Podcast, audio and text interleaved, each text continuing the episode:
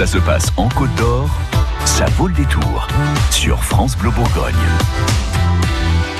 Je vous l'ai promis, votre invitée c'est Caroline Vigneault. Vous irez la voir au Cèdre de Chenôve ce samedi pour le spectacle Caroline Vigneault croque la pomme. Bonsoir Caroline. Bonsoir. Et bienvenue sur France Bleu Bourgogne. Euh, d'abord la Côte d'Or, la Bourgogne. Est-ce que c'est une région que vous connaissez, une région où vous êtes déjà venu? Oh bah oui, j'en ai déjà bu. Hein, que voulez-vous ah, ah, tout le monde nous dit la même chose. Tout le monde nous parle du vin.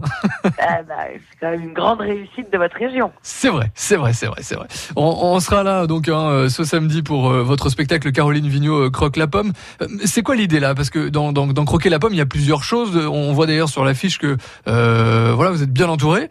Euh, oui. Qu'est-ce, qu'est-ce Qu'est-ce qu'il y a dans ce spectacle? Qu'est-ce que vous voulez nous dire? Ben en fait, c'est sur partie du mythe d'Adam et Ève euh, qui, euh, qui fondent quand même les trois grandes religions et qui euh, est la base en fait de la soumission de la femme à l'homme. C'est là-dessus que, que toutes les religions sont posées pour dire bah, Dieu a dit tu devais être soumise à nous. Donc sur partie de ça, j'ai réécrit euh, l'histoire d'Adam et Ève à ma façon. Et, euh, et c'est de façon bien sûr très humoristique. Ouais. Et donc c'est le, le, le point de départ de l'histoire que je raconte euh, sur le chemin de croix de certaines femmes. Euh, voilà. Alors ça veut dire que vous révélez quelques secrets, parce que c'est vrai que bah, parfois il y a des histoires où on ne s'imagine pas que c'est la réalité, mais en fait c'est la réalité, et vous le dites avec humour aussi. Hein. Ah oui, de toute façon moi je suis là pour faire rire, de toute façon oui. Dans ma salle c'est pour vous marrer. Hein. Mais à partir de là, moi je fais rire avec du fond, j'adore ça, où je raconte des histoires qui sont pour pas mal euh, véritables, pour d'autres on va dire très romancées, et largement inspirées de ma folie. Mais, euh, mais enfin, je, effectivement je révèle pas mal de choses, et notamment sur les tabous féminins. Euh, beaucoup de gens me disent on a appris des trucs, mais même sur l'évolution du droit de la femme que je reprends, les gens découvrent des choses assez étonnantes, comme par exemple que l'abolition du pantalon en France, enfin je veux dire pardon, on découvre euh, que euh, en France une femme n'avait pas le droit de porter un pantalon légalement avant deux mille treize. Voilà, des petites ah choses oui comme ça qui sont assez étonnantes, oui. Ou que les femmes turques ont eu le droit de vote dix ans avant nous, ça aussi oui. Les gens ne le savent pas. Voilà, et bien sûr, moi, je fais des vannes là-dessus pour que ça soit drôle. On m'a dit que mon spectacle, c'est une plaidoirie aussi pour les femmes, ça me va très bien. Ouais. Et le fait donc, qu'on vous dise que votre bien. Spectacle soit une plaidoirie, ça vous va aussi ou pas? Bah oui, moi, ouais. J'ai aucun problème avec mon ancienne vie. Oh, j'ai adoré ce métier d'avocate, ça me va très bien.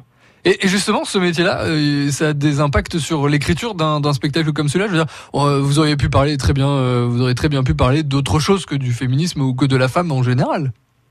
Ah oui, tout à fait, parce que après, je pense qu'on écrit avec sa plume ce qui vous inspire. Oui. Moi, ça, ça m'inspirait, et puis j'avais, j'ai, j'ai, les critiques des, là, qui sont tombées là, sont, me font plaisir, parce qu'ils parlent d'humour intelligent, et ça me va très bien, parce que moi, j'ai fait deux ans de recherche vraiment poussée pour pouvoir euh, parler de choses réelles, mais de, et faire rire avec, ce qui fait que, de, voilà, il y a, y a vraiment de la recherche, avant même l'écriture. Et une fois qu'on a tous les éléments de recherche, maintenant il faut faire des vannes avec ça. Euh, donc le spectacle s'appelle Caroline Vigneault croque la pomme, on reviendra le voir au Cèdre de Chenôve ce samedi. Euh, et puis vous êtes quelques jours après, hein, puisque finalement ce sera le treize mai, euh, ouais. nominé pour, pour les Molières dans la catégorie ça, humour. Ah oui, ça c'est, c'est une énorme nouvelle qui est tombée il y a quelques semaines, voilà, donc le treize mai... Euh...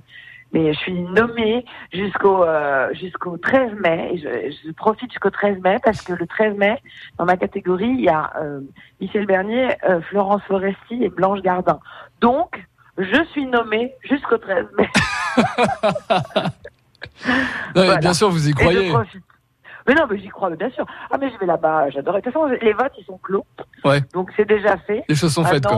Euh, voilà, les choses sont faites. Donc, euh, je m'assure, c'est que du bonheur. Vous savez, moi, que le, la prof, la prof, jusqu'à présent, c'est le public. J'ai fait l'Olympia. On a fait plus de trois cent mille spectateurs sur le premier spectacle. Mmh. Là, celui-là, parce qu'on a fait à Paris plus de douze mille. Du coup, bah, j'ai été sélectionnée pour euh, les Molières. Et, et sur la liste, il y en a quatre qui ont été nommés. Et j'en fais partie. Genre, c'est, c'est un, je suis tombée de ma chaise et ça fait du bien. Là, c'est la première fois que la profession me dit bravo, euh, beau boulot, c'est chouette.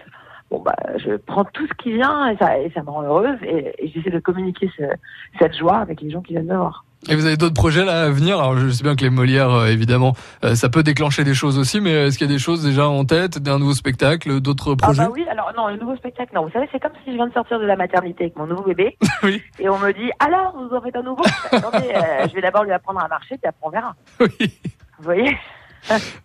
Donc non, pas de nouveau bébé pour l'instant, de spectacle. En revanche, j'écris un long métrage et euh, également, j'écris un livre qui sera un manuel de changement de vie, parce que quand j'ai changé de vie, j'ai cherché un bouquin qui pourrait me donner mes guides, mes guides, mes pistes, ouais. et euh, j'ai pas trouvé.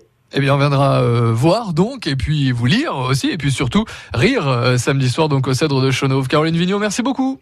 Avec plaisir, au revoir. Allez, dix-neuf cent trente-quatre, ça y est, les filles, on obtient le droit de voter en Turquie. Oui, les femmes turques ont le droit de vote avant nous. Ma grand-mère a obtenu le droit de voter. Bon, elle, elle a jamais voté. Ah non, mon grand-père voulait pas. Mais aujourd'hui, les femmes votent. Aujourd'hui, les filles, on a le pouvoir de choisir celui ou celui qui nous représentera. France Bleu Bourgogne.